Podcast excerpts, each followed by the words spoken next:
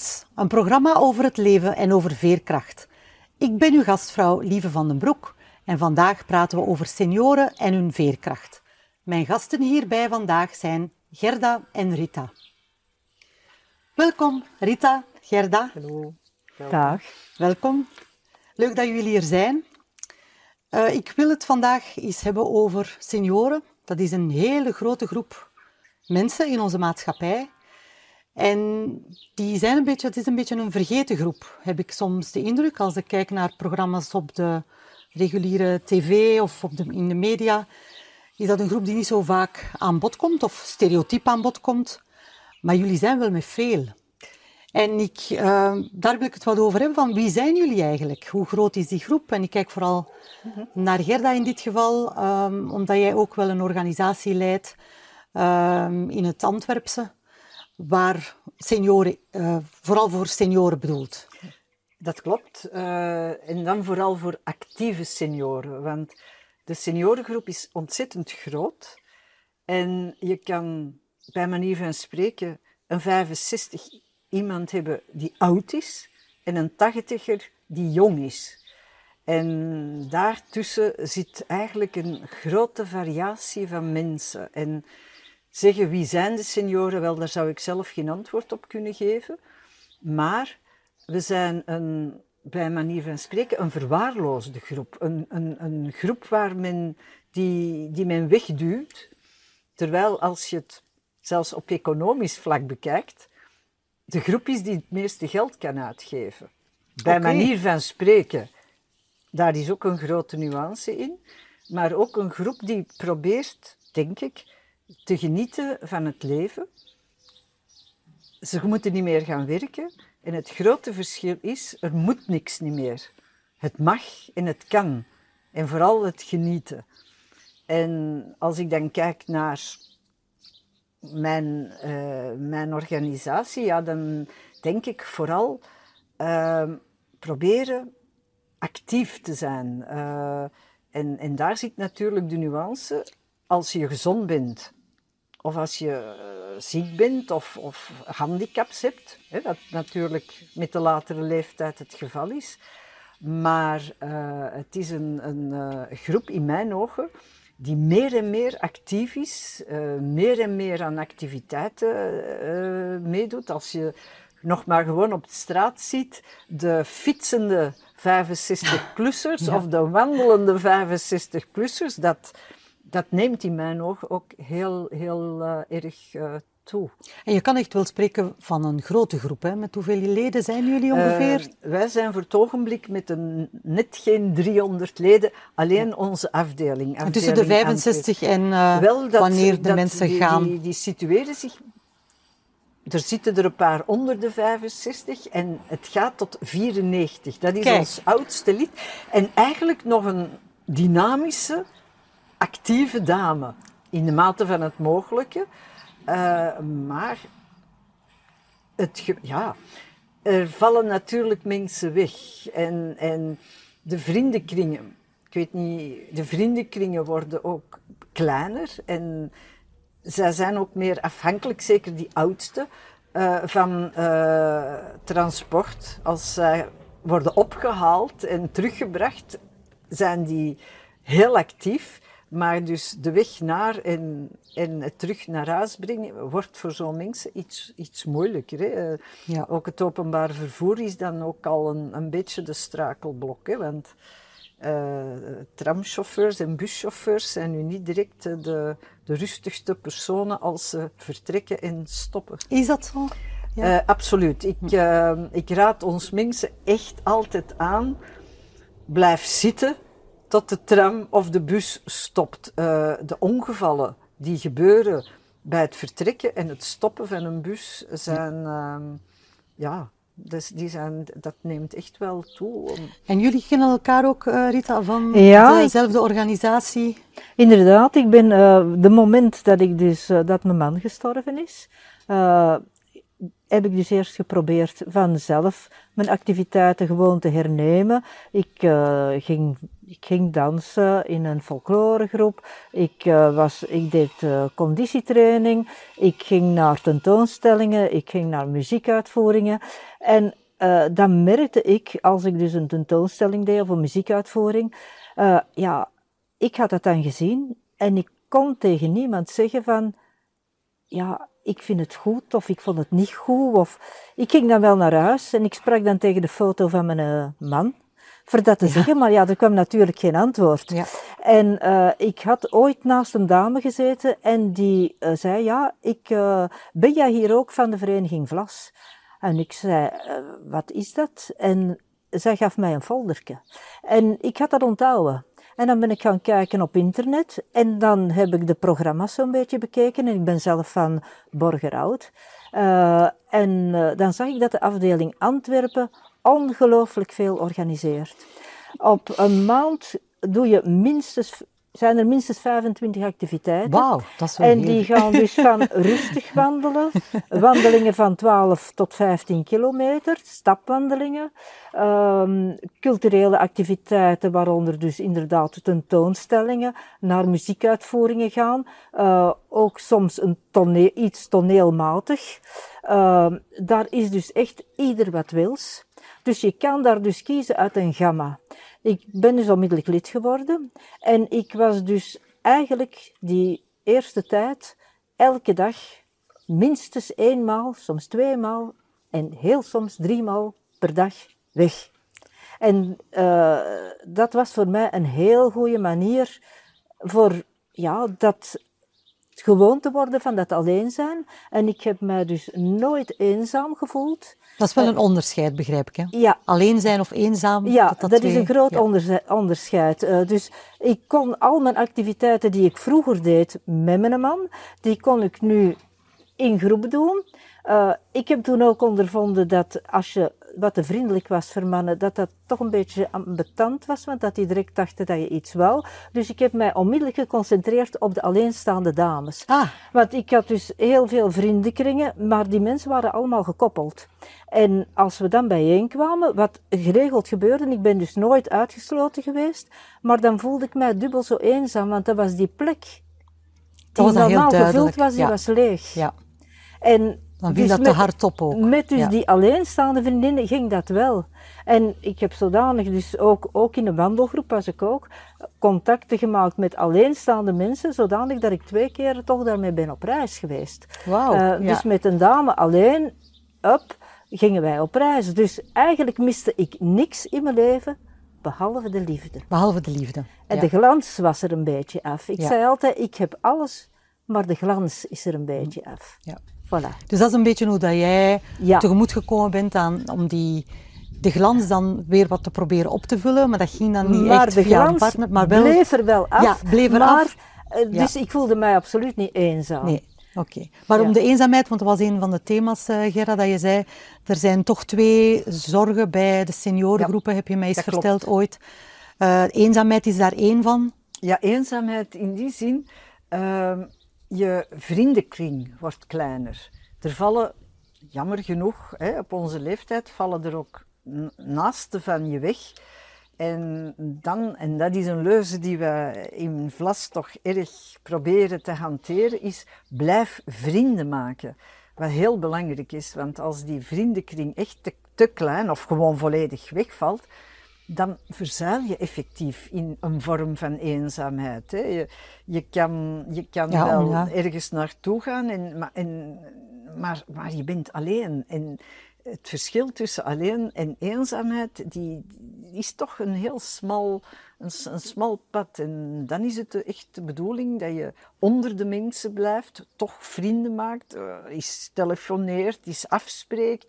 En daar is in mijn ogen dan een, eh, een vereniging eh, die activiteiten organiseert, vind ik een, een heel belangrijk item voor toch die contacten te, te, te houden. En Eh, liefst ook leeftijdsgenoten, begrijp ik dan ook. Zoveel mogelijk toch? Ja, ja. Of niet? Nee, dat, in mijn ogen is dat iets minder. Wel, ik bedoel minder dertigers dan... Nee. Ja, Nee, nee. eh, eh, ja wij ik bedoel dus- leeftijdsgenoten, maar vanaf de categorie ja, wij 65 zijn, wij plus, zijn effectief 60 plus, hè, 65 plus. 60, 65-plussers, dat je onder, onder gelijkgezinden, bij manier van spreken, uh, meestal en vooral mensen die alleen zijn, want dat is effectief wel zo. Uh, het gros uh, in onze vereniging zijn vooral alleenstaande vrouwen. of koppels, want er zijn effectief wel wat koppels. Mm. Alleenstaande mannen is blijkbaar iets moeilijker. Uh, om aan te sluiten, om, ja, aansluiting te die vinden? Die hebben minder blijkbaar behoefte. Ja, Die hebben een minder behoefte om bij een vereniging aan te sluiten.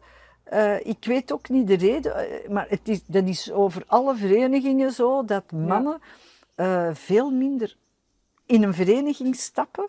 Terwijl hè, wij hebben dan toch fiets, fietstochten en, en stapwandelingen en maar we hebben geen biljart, dat klopt. Zo'n zaakje niet, maar...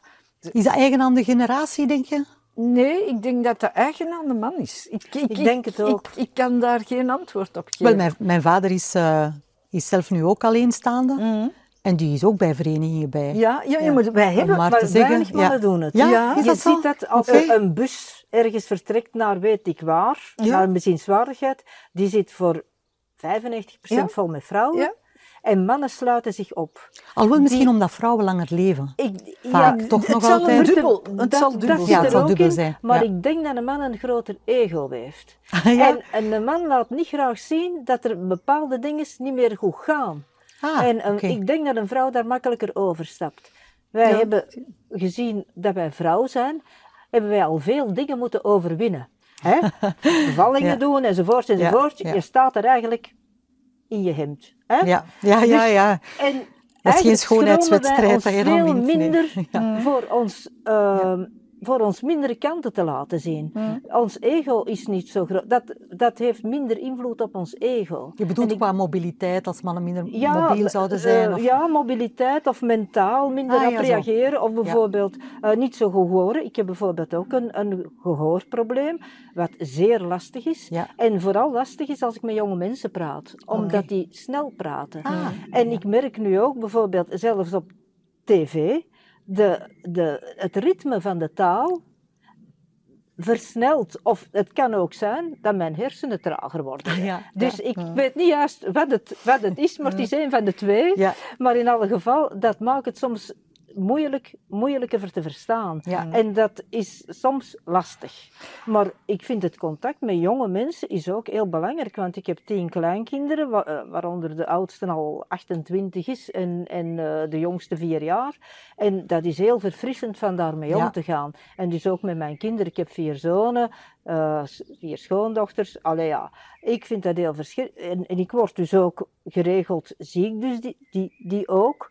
En uh, ja, dat is eigenlijk heel leuk. Dat, is, uh, dat heb je ook nodig. Het is niet zo dat wij ons op, opsluiten alleen met, met mensen van onze leeftijd. Want uh, het is eigenlijk... Ja, de, ik natuurlijk om als overdag... Mijn, als mijn kleinkinderen komen, dat vind ik mijn vitamintjes. Ja, dat is leuk. Ja, ja, maar het is maar natuurlijk, natuurlijk in de week, om in de week weg te gaan, heb je natuurlijk... Ja, wij zijn de werkende generatie nog, dan heb je natuurlijk voilà. mensen nodig die thuis zijn. En dat is mm. per definitie toch de seniorengroep. Mm -hmm. Ja. Zo is dat. Maar dus de mindere kanten leren accepteren, dat die, ik dat denk die dat het ook... Dat, dat, misschien wel lastiger is voor mannen. Ja, ik denk dat ze tonen. Minder, minder snel die stap zetten. Ja, uit, uit, ja.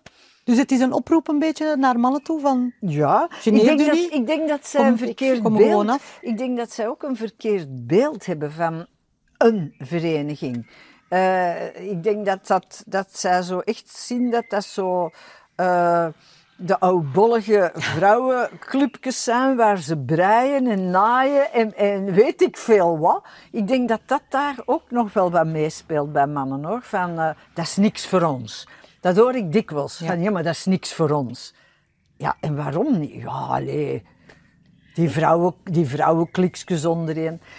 Ik denk dat ze, dat ze ja, een beetje een verkeerd beeld hebben. Ik denk ook dat vrouwen hun leeftijd meer accepteren. Een man zal zeggen, zeg, ik ga niet meer bij die oude mensen zitten. En wij zeggen, ja, uiteindelijk, ja, het is nu eenmaal zo. Wij zijn inderdaad oud aan het worden. Je, van binnen voelde je niet oud, maar je wordt er geregeld mee geconfronteerd van, oh la, dat kan ik niet meer, of dat gaat niet meer zo goed. Ja. Ja. Hè? Maar een van de zaken die ik ook hoor, dus behalve de eenzaamheid, die je kan doorbreken dan via verenigingen en door, door uw, eh, uw ehm, ja, de kantjes die beginnen te falen door die te accepteren, Tuurlijk. is Ja. ook wel eh, vallen en de Ja. valpreventie die, waar jij ook veel aandacht aan besteedt in die groep, begrijp ik. Absoluut, absoluut. Ehm, uiteindelijk, uh, dat is iets eigenlijk dat ik zelfs elke maand, hè, elke maand hebben wij een ledenvergadering en voordat de ledenvergadering begint, doen wij een uurtje spierkracht voor senioren. Dat doen we niet zomaar. Uiteindelijk, iedereen weet, bewegen, bewegen, bewegen is nodig, is echt een must. Maar uh, spierkracht is heel belangrijk om het vallen te voorkomen. En dat is een item uh, dat wij dus heel veel tegenkomen. Uh, mensen die gewoon vallen. Om welke reden dan ook. Hè. Uh, dat kan een losse steen op de straat zijn, dat kan een uh, hindernis zijn die op de weg ligt, maar ook gewoon over hun eigen voeten struikelen, ja. bij manier van spreken. Waarom? Kun, waarom vallen ze dan?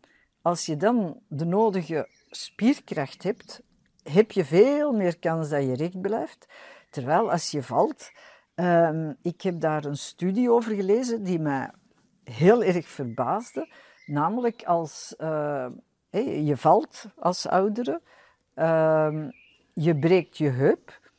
En iets dat ik dan las was dat 60% van de oudere mensen die hun heup breken, dat die maar enkele jaren, enkele maanden nog te leven hebben. Oei. Uh, ik wist niet wat de klas. Uh, blijkbaar heeft het een met ander te maken. Ik weet het ook niet. Maar ja. Dus dat is een aandachtspunt sowieso. Dat is een aandachtspunt ja. en een punt van tracht dat te voorkomen door te bewegen. Ja. Uh, en daar, daar hechten wij heel veel belang aan, absoluut. En de, de financiën was mogelijk een derde zorg, ja. maar dat speelt niet bij iedereen. Um, nee, maar ja en nee. Kijk, um, uiteindelijk... Zeker als je alleen komt te staan voilà, dan ook. dat is het. Ja. Dus de moment dat je alleen komt te staan, uh, anders had je, bij mij, hey, als je samen bent, uh, heb je normaal gezien twee pensioenen als, als je gewerkt hebt, of hey, toch, toch een behoorlijk pensioen. Uh, als dat, en dan spreek ik, kan daar uit eigen ondervinding over meespreken.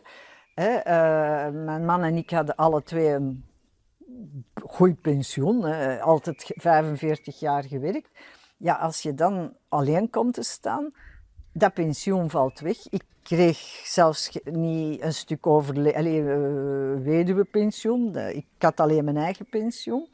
Maar alle kosten blijven hetzelfde. Hè? Al nutsvoorzieningen, uh, om maar iets te noemen. En als je dan volgens mij geen spaarpotje hebt, of een eigen huis, wat ook eigenlijk een vorm van een spaarpotje is, wel, dan... Uh, dan is het, denk ik, zeker nu in deze ja. tijd, uh, uh, haast onmogelijk bijna voor, voor echt rond te komen en je veel bijkomends nog te permitteren. En je houdt ook rekening daar, met de activiteiten, ja, wat, wat ja, voor soort wel, activiteiten en, en daarvoor, de kostprijs? Ja, daarvoor, mm. en dat is echt mijn dada op dat punt, uh, wij doen geen activiteiten boven de 20 euro. Bewust, echt bewust, om de mensen... Ik, ik, zou, ik zou het vreselijk vinden als mensen zouden zeggen van ik zou dat graag meedoen, maar ik kan het niet, per, ik kan, kan het niet betalen. Ja. Wat al gebeurt hoor. Mm. Ook al met die 20 euro. Ja. Er zijn mensen die echt mij mailen van ik kan nog niet betalen deze, hey, voor volgende maand.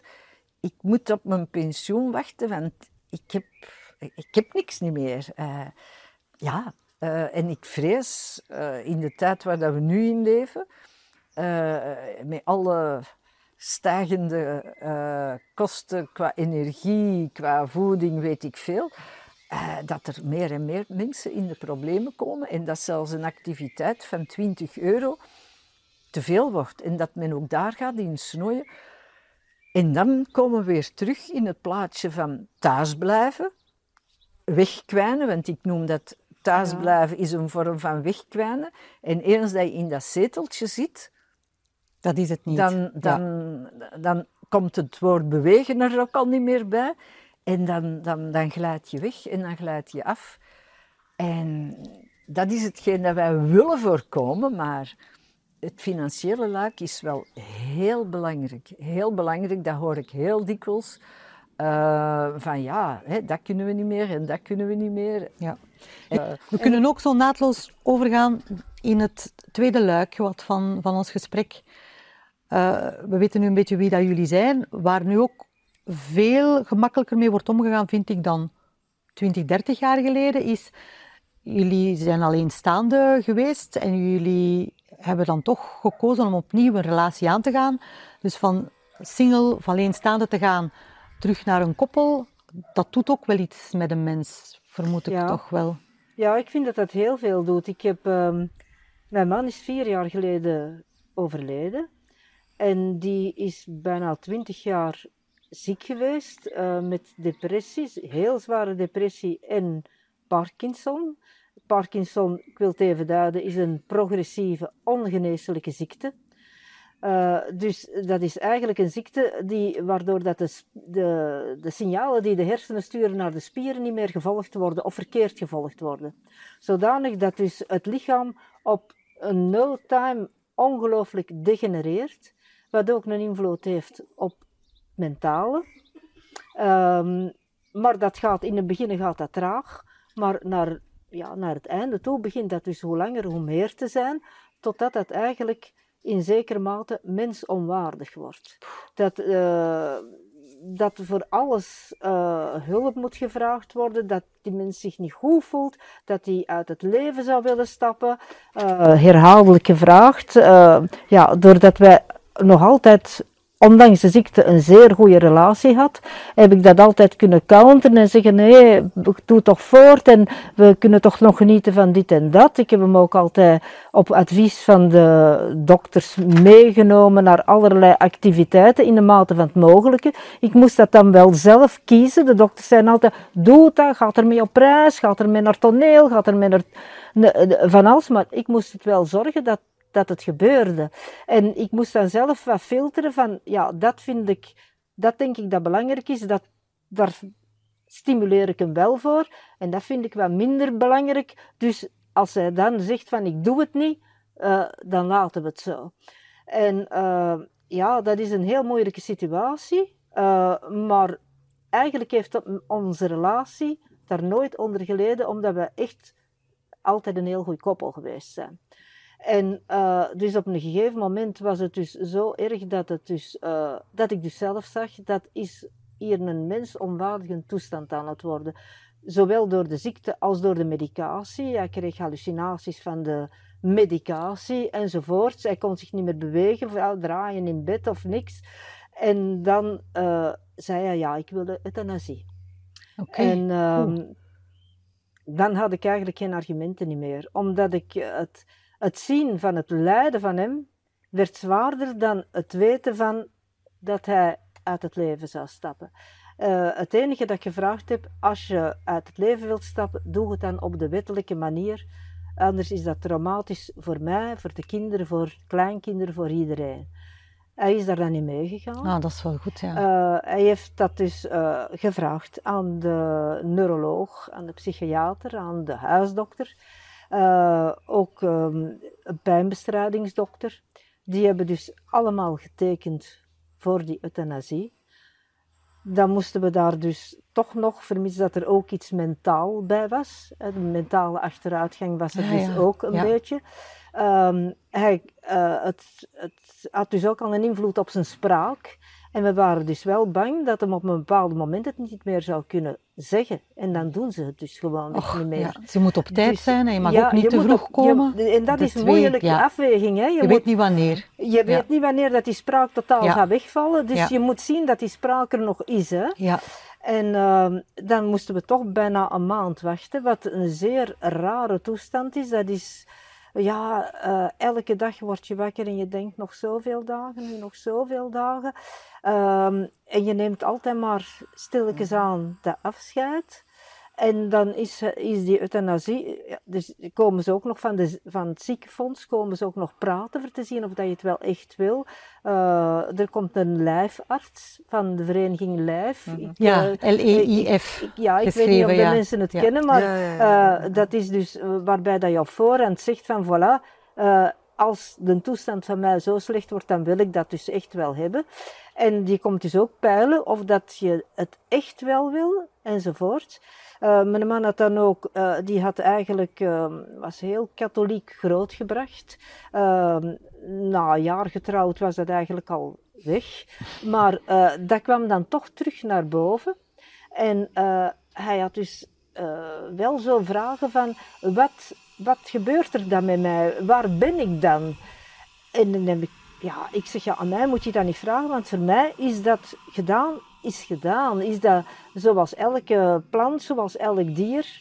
We zijn er, we vergaan terug en voilà, het is gedaan. Ik zeg maar, ik zal, hij was, stond Tot in stof zullen wij weerkeren, dus Ja. eigenlijk terug. Ja. Ik zeg, ik zal de leraar van godsdienst laten komen en voor met u te praten, want ik dacht dat is misschien toch belangrijker. Dan ben ik weggegaan, heeft hij met me gepraat. En als ik terugkwam, zei ik, ja, en wat heeft hij gezegd? Ja, dat hij het ook niet weet. Dus ja, voilà. En, Ah. ja, ja, ja. ehm, Je was ja. daar toch ook zo eerlijk over. Ja, ja. Ja, wij konden over alles eerlijk spreken. Ik, heb- wij hebben, ook- ik heb ook heel de begrafenis geregeld. Gevraagd aan al ons vriendenkringen wie wil er een woordje komen doen op de begrafenis. Die hebben allemaal hun een tekst gestuurd. Ik heb dat gevraagd aan mijn man, wilde het horen wat die gaan zeggen of niet. Eh, hij heeft, met de meest, hij heeft altijd gezegd, ja, ik wil het horen. Dan heb ik die teksten allemaal voorgelezen. We hebben het, eh, het herinneringskaartje gemaakt. Ik heb de tekst uitgezocht. De- hij heeft de foto meegekozen. Hij heeft een tekst goedgekeurd. Alles is eigenlijk in samenspraak geweest. Mijn kleindochter heeft de, de voorkant van de, van dus de doodsbrief eh, getekend. Eh, dus dat was allemaal... ja, hij is, die, dat was een periode die onwezenlijk was, die moeilijk was, maar ook oh zo mooi. Omdat je samen het kan doen. Afscheid nemen, het ook samen in familie. En er zijn de mensen waar hij echt aan hield, mochten nog komen. En die afscheiden waren zo mooi, zo hartverwarmend. De kinderen hebben ook allemaal nog met hem gepraat. De oudste kleinkinderen hebben lang met hem gepraat.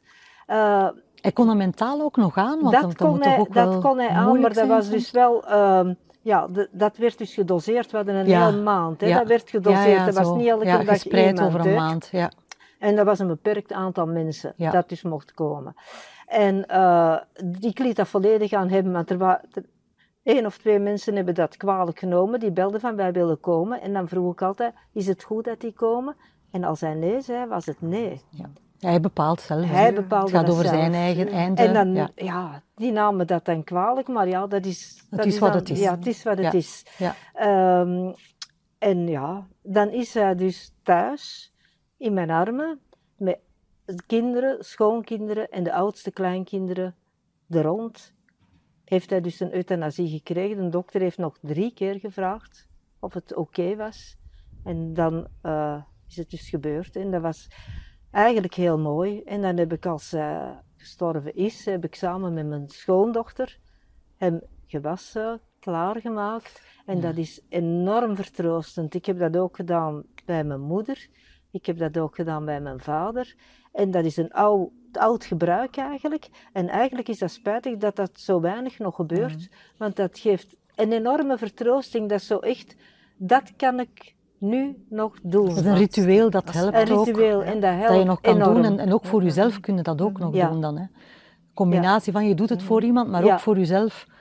Om Ja. het afscheid eh, te formaliseren. En de eerste dagen na het overlijden, moet ik zeggen, had ik een gevoel van opluchting. En niet van opluchting van hij is weg, maar hij moet niet meer lijden. Ja. Hij moet niet meer afzien. Zijn, zijn lijdensweg is voorbij. ja, dat is wel mooi. Ja. Om dat nog te kunnen geven aan iemand waar Ja. je dan zo lang Ik vond het van hem een daad van liefde Ja. en van mij ook een daad Ja, van liefde. Want ik denk als je elkaar niet graag ziet en je ziet alleen jezelf, dan zeg je blijf. Ik wil dat je blijft. Maar ik heb ook nooit willen zeggen, als hij vroeg, wat vind jij ervan? Heb ik gezegd, ik, ik, wil, ik wil daar geen oordeel over geven. Dat is jouw beslissing, Ah, want ik ga mij met alles achteraf niet goed voelen. Zeg ik, doe het, dan heb ik het gevoel dat je de dood hebt ingejaagd. En zeg ik, doe het niet. En je kan het niet meer zeggen. En je ziet enorm af, Ja. dan vergeef ik het me nooit. Ja, dat Dus ik heb eh, daar sterk, geen ja. mening over gegeven. Dan moet je was ook wel sterk in je schoenen staan om... Ja, Of misschien is het ook gewoon omdat de, is- omdat de relatie zo sterk het is was. kwestie van liefde. Ja, Mhm. misschien ook omdat de relatie zo sterk was. Ja, Dat je de ook kan zeggen, ik laat het aan hem om Ze zelf te waren beslissen. 52 jaar getrouwd. Ja, ja, ja, dat is wel wat. Ja, ja wauw. Bedankt om dat te delen. Oeh.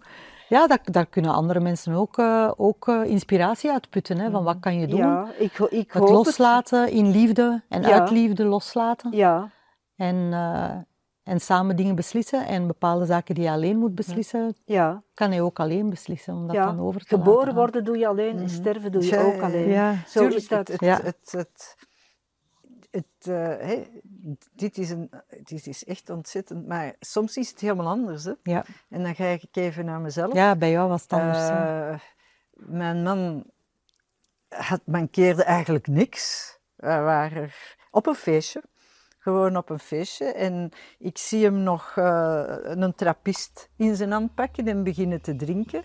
En hij pakt naar zijn kop. Van, oh, mijn kop, het is gedaan.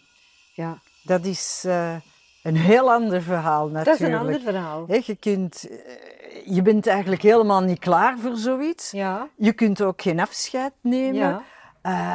Je, je, je staat er Mhm. Eigenlijk gewoon niet wetende wat gebeurt er hier. Hè. ja, ja. Dat is zo irreëel. Zo. Een donderslag echt. dat, eh, Ja. dat, eh, ja, dat is effectief een donderslag waar je, waar je heel lang mee, mee blijft zitten. Hoor. Je, ja, Dus de verwerking daar, Ja, de verwerking is ook is- anders de vermoedelijk dan... Bij, bij jou begint Bij de jou verwerking al op begint de voorhand. verwerking, al een ja. eind op voorhand. Voilà, bij, bij jou ons- begint bij het mij was er eigenlijk helemaal Nee, geen verwerking. nee, hè. nee. Eh, van, eh, ja, Nee, nee, dat is waar. eh, en je komt, ja, hè, want je hebt heel dat proces van, van, van sterven en hè, begrafenis. Terwijl bij mij, ik stond ervoor en ik wist compleet niet wat, hoe, waar, welk, wat wilt hij nog of wat wilt hij niet. Ja, ja, ik neem dat aan. eh, er was helemaal geen, geen niks, niks Ja. uitge, bij manier Ja. van spreken. Langs de andere kant, hij heeft niet moeten afzien. Dat Dat, is- is, dan weer het- Maar dat is dan een troost. Dat is dan een troost. Dat is dan een troost voor jezelf van... Hij heeft eigenlijk op een feest Ja. met, met, met drank in de hand afscheid genomen van het leven. Ja. Ja, daar wilde misschien voor tekenen, maar liever niet. Maar goed, Nee. eh, Ja, maar toch hebben jullie alle twee de stap dan gezet. ja. Van, eh, Ja. Ook al was het niet direct gepland. Nee. Ik weet dat bij, bij jou nog, Gerda, want wij kennen elkaar nu Ja. al lang. Dat dat ook niet direct gepland was. maar op een niet, bepaald nee. moment zetten jullie wel de stap Mhm. om toch eh, een nieuwe relatie aan te gaan. ja, maar dat is... Dus sommige, ik merk ook sommige mensen doen dat en anderen dan helemaal niet. Ja. Die zeggen van ik heb één relatie gehad, de partner Ik was overlijdt. het ook niet van plan. Kijk, ik was het helemaal niet van plan, want ik dacht, ik ga alleen voort. Oké, ik ga even, even, even naar, terug naar mijn vereniging. Hm? Daar zijn dus heel veel alleenstaande vrouwen. En daar hoor je dus de meest uiteenlopende verhalen over ja of nee een nieuwe partner. En eh, dat, dat zijn echt heel uit, gewoon mensen die zeggen van kijk, eh, nee, ik heb een heel goed leven gehad met mijn man of met mijn vrouw. En eh, ik, ik, ik koester dat, ik koester dat en ik wil niks of niemand verder toelaten in, in, eh, in mijn verder leven. Dat is een, vind ik een correct, behoorlijk hè, Heb je aanvaardbaar. daar soms redenen voor? Gewoon dat ze, gewoon, nee, eigenlijk gewoon een beslissing van, voor mij is dat mooi geweest en ik heb dat afgesloten en voor mij hoeft het verder niet. Hè? Zonder eigenlijk daar echte redens, gewoon, ze hebben een mooi leven achter de rug en daar blijft het bij. En dan heb ik er een ander en vind ik minder, minder ik heb daar wat problemen mee, maar goed, die zijn er. En, en niet één, er zijn er diverse. eh, die als vrouw zeggen, ja, ik ga geen nieuwe relatie aan, want ik wil geen verpleegster worden van een man. Oké. En ik hoor dat echt regelmatig zeggen. Hè. Dat choqueert me. Ik kan daar... Dat is hun beslissing. Hè. Ik, kom daar, ik, ik kom daar niet intussen, maar ik vind dat nogal eng engziende. Want ze kunnen zelf ook wel iets voor Dat is hetgeen dat Ja. ik Ja. dan denk van, ja maar, ik kan bijvoorbeeld, ik, ik ben kerngezond, maar ik kan ik morgen iets voorkrijgen en, en hulpbehoevend zijn. Maar goed, Ja, dat fijn. is een Iedereen ander... heeft recht op, hè, dat eh, is een, een- op zijn dan eigen zijn mening er, of haar En dan mening. zijn er vrouwen waar ik echt van weet, die, die graag een nieuwe relatie zouden aangaan. Maar ja, waar moeten ze het gaan zoeken? En dat, en dat is juist. In het verenigingsleven dan, zou ik denken. ja, nee, ja. Want er zijn weinig mannen. Er zijn weinig mannen, ja, dat- Ja, maar dat is het. Hè. Ja. En de mannen die er dan zijn, de meeste zijn, eh, eh, eh, komen daar als, als koppel. Alleenstaande mannen, ja, die zijn er ook. Maar bijvoorbeeld bij Vlas zie ik niet direct zo echte mensen die, die, die bij de mannen niet direct op... Misschien wel, ik weet het niet, dan zie ik het misschien niet goed, dat kan. Eh, die op zoek zijn naar een andere relatie, die ook misschien hun eigen leven bouwen. Ehm, wat persoonlijk bij mij het geval was, is... eh, bij mij heeft... Ik, ik was ook eigenlijk van de gedachte van oké, ik heb een, een, een huwelijk achter de rug en oké, voor mij hoeft het niet meer. Maar, en daar komt het dan van ja, oké, het eerste jaar absoluut niet. Het tweede jaar was voor mij eigenlijk bijna mijn rouwprocesjaar. Dus dan denkt ook niet aan nieuwe rela- relatie. Wat ik ook de meest correcte manier vind. Want ik ken ook anderen die van de een in de andere relatie dan... En, Wat bedoel je met correcte manier? omdat je dat eerst allemaal moet verwerken. Ah, Ehm, in dat opzicht correct. je moet ja, dat volledig voor jezelf en ook voor, voor de veel te- mogelijke te snel te partner. willen springen naar... Wil je ook voor de mogelijke partner, Ja, want dan begin, je, Ja. dan begin je dingen te vergelijken of, of, of je moet nog, nog zaken verwerken en je, je, je hevelt dat over aan, de twee, aan, aan je partner Aan de of, nieuwe of dan, ja. mogelijke partner. En dat vind ik dus niet correct. Maar dan het derde jaar, ja, dan, dan kwam effectief van je gaat naar een concert of je gaat naar een opera en dan kom je thuis en dan kan je, zoals jij dat zegde, eh, tegen de muren vertellen hoe mooi dat, dat was. hè. Want je bent, je bent alleen, hè? je bent alleen. Hè? En dat begon serieus door te wegen, maar eigenlijk niet met de intentie eh, ja, van ik ga op zoek. Nee, bij mij is dat heel spontaan gekomen, eh, niet in, in een vereniging, maar op, op een cursus, eh, waar, een cursus over boeddhisme, waar dat iemand zat en, en ja, je slaagt er een babbeltje mee en, en die cursus is ten einde en je zegt dag en je bent weg.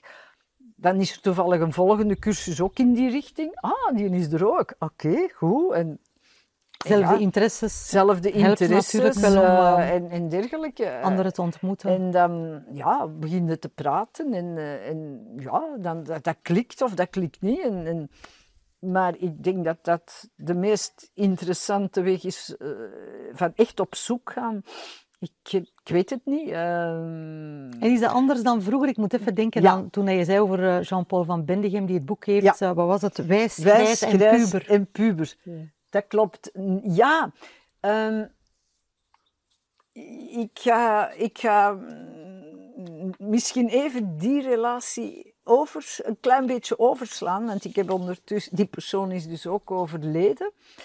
Eh, maar hetgeen dat mij enorm opvalt is dat, het, eh, dat je aanpak is anders, denk ik. Als je jong bent, is dat helemaal anders, in mijn ogen, in mijn aanvoelen als nu. Ehm, ik noem het een vorm van herkansing.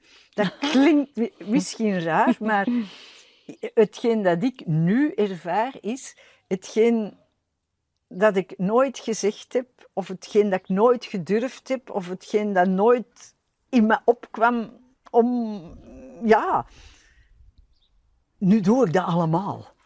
Eh, Geef eens een voorbeeld.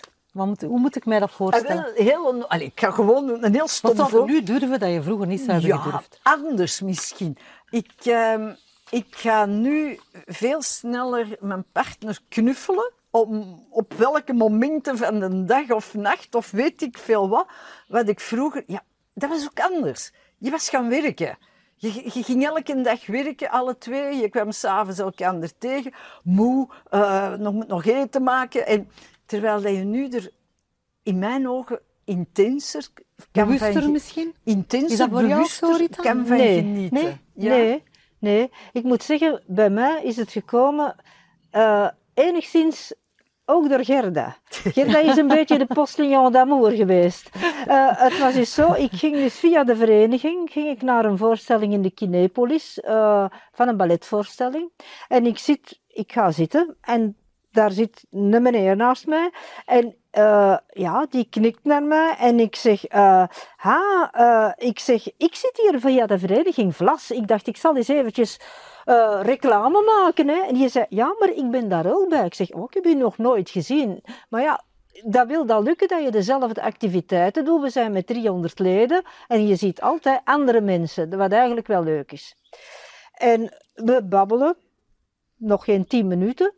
Als de voorstelling gedaan is, nog eens. En ik zeg, ja, mijn naam. Ik zeg, ik ben Rita. Hij noemt zijn naam. En wij gaan naar huis, naar elk eigen huis. En ik ik heb daar geen, geen gedachten meer bij. En op een volgende uh, activiteit komt Gerda binnen en die zegt, ik moet u hebben. Ik dacht dat, oei, ik moet iets gezegd tegen me hebben tegen iemand die daar niet goed van is of, of dat verkeerd is overgekomen. Maar nee, dat was het niet. Die zegt, ja, er is hier iemand en die zoekt contact met u. En ik heb hier al de gegevens. En er stonden nog een paar vriendinnen van mij dan bij. En ik zeg, ik doe dat niet. Ik zeg, ik ben daar niet aan toe, want mijn man was toen nog net geen twee jaar overleden. Ik zeg, ik ben daar niet aan toe, ik ben nog in volle rouw. Uh, ja, maar zeg Gerda, allee, je kunt toch zeggen, zijn telefoon staat er, zijn mailadres staat er. Je kunt toch een mailtje sturen. Ik zeg, vind jij dat onbeleefd, dat ik dat niet zou doen? Ja, toch wel een beetje, zei Gerda. ik zeg, ja, ik zal erover denken. Of ik neem die gegevens mee, we gaan daarna, ik ga daarna nog iets drinken met die vriendinnen. En die zeggen, allee Rita, doe dat. Ik zeg, ja, ik weet het niet, ik moet er toch eens goed over denken. Dan ben ik thuisgekomen. Ik heb met mijn man overlegd, in gedachten, van doe ik dat of doe ik dat niet? Is dat niet gevaarlijk? Ik ken die niet, ik weet niet wie dat, dat is, ik weet er totaal niks van. Uh, ik ben daar gaan kijken op internet of dat ik daar iets over vond. Want ik dacht, stel dat dat, dat, dat een gevaarlijk personage is, uh, daar ga ik mij niet aan wagen. Ja. Enfin, ik vond daar dus op waar dat hij woonde en uh, ja, wat dat hij eigenlijk gedaan had als, als, als job. En dat leek mij wel oké. Okay. Dan heb ik er toch een nachtje over geslapen en dan dacht ik, eh wel, ik schrijf een mail en ik zeg, ik ben daar niet aan toe. En ik leg dat uit en ik ben 52 jaar getrouwd geweest en ik zit nog in het trouwproces en ik leg dat allemaal uit. Enfin, hij mailt mij terug, maar eigenlijk op een aangename manier. Uh, en uh, hij zegt, ja, ik zou toch wel eens willen afspreken, kunnen we eens niks samen doen? Uh, ja, dan moest ik dan toch ook weer eens een nachtje over slapen of dat ik dat ging doen. En dan heb ik dus gezegd van, ja, maar het moet aan de tramhokje zijn van een tram die ik gemakkelijk kan pakken. Ik dacht, dat is publiek. Daar doe ik niks verkeerd mee. En hij had dus ook gezegd, ja, en dan kunnen we naar het museum Maier van den Berg gaan. Dat is toevallig mijn lievelingsmuseum. Dat is prachtig, hè? Dus ja. ik vind dat een prachtig museum. Dus dat gaf hem al een goed punt, dat hem dat had uitgekozen. dus bon, ik zeg, Allee, vooruit. Ik ben daar dus eigenlijk vrij zenuwachtig naartoe gegaan. Want ik dacht, ik hoop dat ik die nog herken. Ik denk, ja, dan gaan nu geen 50 man aan dat ramokje staan. Want ik weet begot niet meer hoe dat die daaruit zag. en puber. Uh, ja. ja, maar dat is, ja. dat is. Dan zijn we naar het museum gegaan. ja. Ja. ik ken dat museum dus ook. Hij kende dat ook goed. Er eventjes geweest. En dan gingen we samen iets drinken. We hebben dat dus gedaan. En uh, we begonnen te praten. En ik heb vier kinderen, hij had vier kinderen. Hij is gescheiden, maar wel met reden. Zijn vrouw was ziek geworden en had dus ook door de ziekte ook een beetje mentale problemen. Waardoor, maar bij haar veranderde dat een beetje haar karakter. Bij mijn man heeft hij nooit zijn karakter veranderd. En dan begreep ik dat dat dan heel moeilijk om dragen is. Want Ja, iedereen dat heeft is- zijn eigen verhaal natuurlijk. dat is eigenlijk niet gemakkelijk. Iemand die zwaar ziek is, maar dan nog eh, als ze agressief of, of lastig worden, uh, Ja, is dat, toch veel moeilijker. Ja. Maar zo hebben jullie elkaar dan Ja, leren kennen. dus ik begreep dat dus. Ja. Ik, ik veroordeelde dat niet. Mhm. hè? Dat was dus gescheiden. En, eh, maar de manier waarop hij over zijn kinderen praatte was zo liefdevol, dat ik dacht, dat moet wel. Allee, volgens mij moest dat al een goede mens zijn.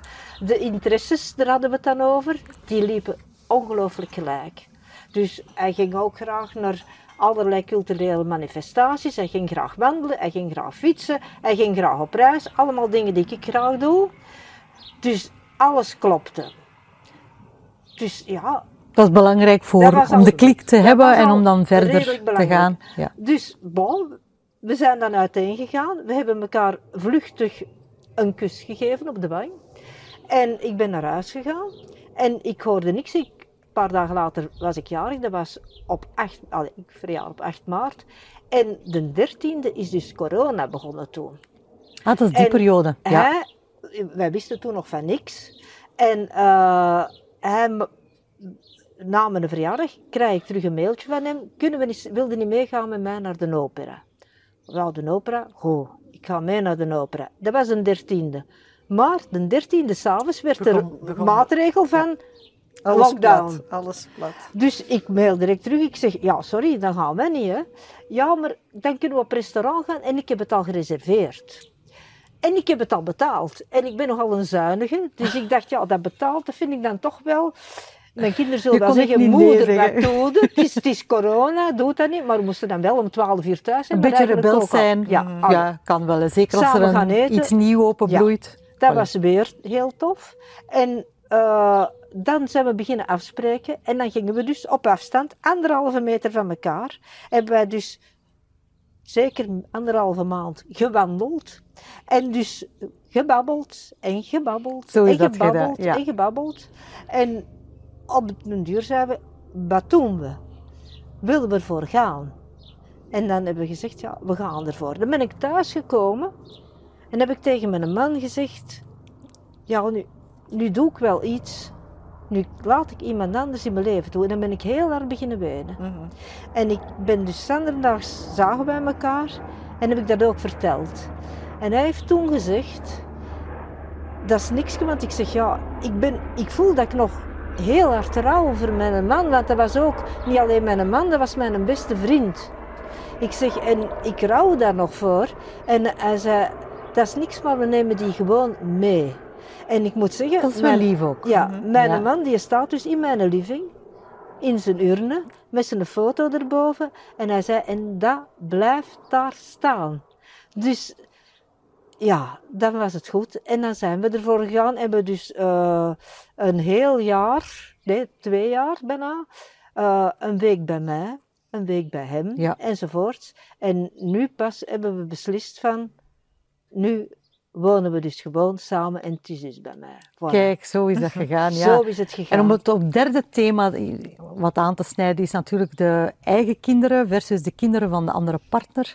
Ja. Ja, Dat is bij, bij jou is dat eh, heel goed gegaan, Bij mij is begrijp dat ik Rita? schitterend gegaan. Z- eh, zijn kinderen hebben meegemaakt hoe eh, droevig hij geweest is na de scheiding. Hij voelde dat als een, eh, ont- een enorme ontgoocheling.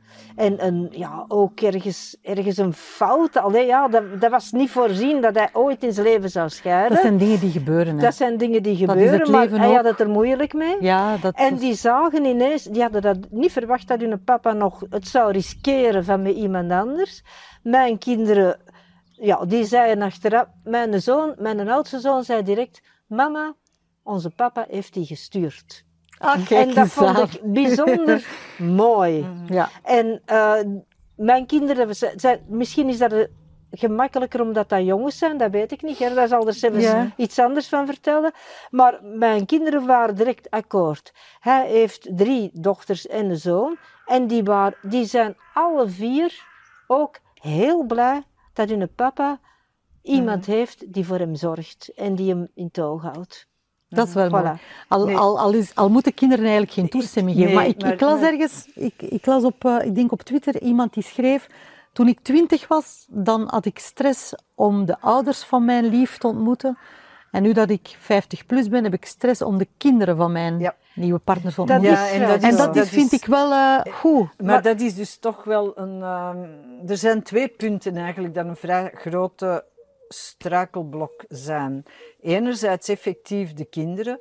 ehm, en het is echt niet zo, hè, want het is een heel mooi verhaal, maar heel veel van die nieuwe relaties. En dat geldt, dat geldt niet alleen voor 65-plussers, hè, dat geldt ook voor jongere mensen. eh, die een nieuw samengesteld gezin hebben, of hè, bij 65-plussers ook een relatie terug aangaan, is dat eh, de kinderen vaak een grote struikelblok zijn en het niet, niet kunnen accepteren dat hun vader of hun moeder een nieuwe relatie aangaat. En eigenlijk eh, een serieuze domper leggen op heel de relatie.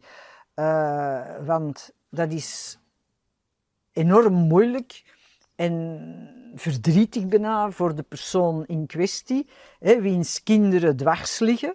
Want dat is bijna een, keuze moeten maken tussen mijn, zijn eigen, uw eigen kinderen of uw nieuwe partner. En dat, dat, dat brengt conflicten met zich mee en dat, eh, dat maakt een relatie, dan is het heel moeilijk om een, om, om een relatie op te bouwen. Want als dan de kinderen zeggen van ja papa, we hebben een feestje, jij mag komen, maar eh, uw partner eh, is niet welkom. Begint maar als man of als vrouw, moeten dan naar uw kinderen gaan of moeten dan partij kiezen voor uw partner. Eh, En kun eh, je redenen aanwijzen? ja, dat de redenen. ja, de, de voornaamste reden, denk ik, is enerzijds dat, dat de kinderen er niet klaar voor zijn dat ze een andere persoon naast hun vader Een emotionele moeder- reden dan? Emotioneel. Ja. En een tweede reden is financieel. hè. Eh, Hoezo? Is eh, dat eh, de nieuwe partner eh, misschien wel eens met de centen zou gaan lopen van, van eh, vader of eh, moeder. Hè. Eh, ook, hè, ook al is zelfs heel de erfenis geregeld, ja, dan nog is er nog wel wat geld of, of een appartement of een huis of weet ik veel wat. Om welke duistere reden dat die kinderen ten onrechte, want ik blijf erbij, jij hebt gewerkt, jij hebt gewerkt voor je huis en voor, voor je spaarpotje, niet je kinderen. Ik vind het En raar dat, kinderen daar iets aan te en zeggen dat hebben. kinderen, Eerlijk en dat gezegd. kinderen, ja, maar dat is het. Dat Ja. kinderen vinden dat ze recht hebben om te oordelen wat vader of moeder met zijn centen doet. Jeetje. Ik vind het onaanvaardbaar, maar het is. En je hoort het heel dikwijls. Heel Alsof dikwijls. kinderen daar recht op hebben. Of dat Ja. kinderen daar Ja. recht op Bij hebben. mij is het wel zo dat wij toevallig, alle twee, voordat wij een relatie hadden, en ook toen, ik nog met mijn, toen mijn man nog leefde, hebben wij het gros van hetgeen dat wij bezaten verdeeld Geregeld. onder de kinderen. Ja. En alleen een spaarpot, een reservespaarpot voor in, eh, ja, moest er zich iets voordoen dat we toch eh, nog wat centen hebben voor onszelf. En mijn man, mijn, mijn nieuwe man, die heeft juist hetzelfde gedaan. dat helpt Dus- waarschijnlijk En ook ik wel. denk dat Zou dat, niet? ook wel Ja. helpt. Ja. En ik heb ook eh, van het moment eh, dat wij samen waren, dat wij ervoor gekozen hebben, heb ik naar zijn kinderen een mail gestuurd. Och, En ik heb mij voorgesteld in zo eerlijk mogelijk. En ik ben begonnen met te zeggen, ik wil niemands plaats innemen. Omdat uw mama leeft nog en ik heb daar heel groot respect voor. Ah ja, en opzicht, ik vind ja. dat heel Ja. erg dat iemand zo ziek wordt, dat zijn relatie daar...